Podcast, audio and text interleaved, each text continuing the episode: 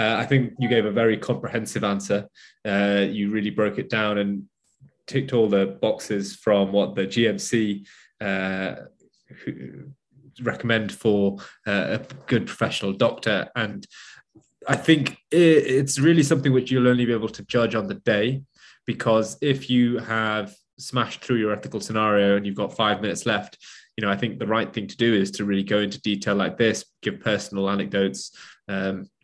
about your own uh, ways that you stay professional and talk about things such as probity and mention those buzzwords. But you also need to know that I guess if you're running a little bit shorter on time, how to compress this into a one minute answer, two minute answer uh, on the day. But uh, you you you had a very nice structure, and you,